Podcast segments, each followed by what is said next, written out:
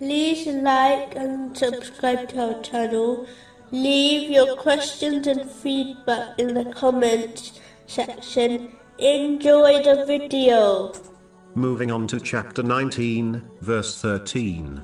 and affection from us. Throughout the Holy Quran, and narrations of the Holy Prophet Muhammad, peace and blessings be upon him, Muslims have been advised to be merciful to others. For example, a narration found in Jami R. Tirmizi, number 1924, advises that those who show mercy to the creation will be shown mercy by Allah, the Exalted. It is important to note that showing mercy is not only through one's actions, such as donating wealth to the poor, it encompasses every aspect of one's life and interaction with others, such as one's words. This is why Allah, the Exalted, warns those who show mercy to others by donating charity, that failing to show mercy through their speech, such as counting their favors done to others, only cancels their reward.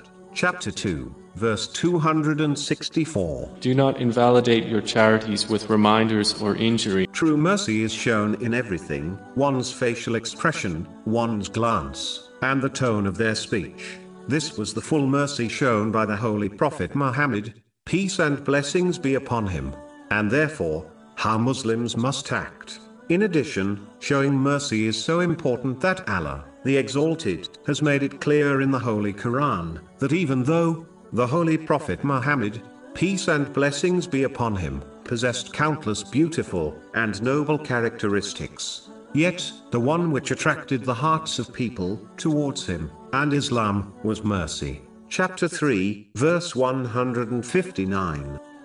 So by mercy from Allah, O Muhammad, you were lenient with them.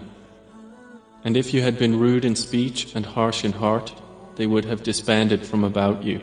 It clearly warns that without mercy, people would have fled from the Holy Prophet Muhammad, peace and blessings be upon him. If this was the case, in respect to him, even though he possessed countless other beautiful characteristics, how can Muslims, who do not possess such noble characteristics, expect to have a positive impact on others, such as their children, without showing true mercy? Simply put, Muslims should treat others how they wish to be treated by Allah, the Exalted and others, which is undoubtedly with true and full mercy.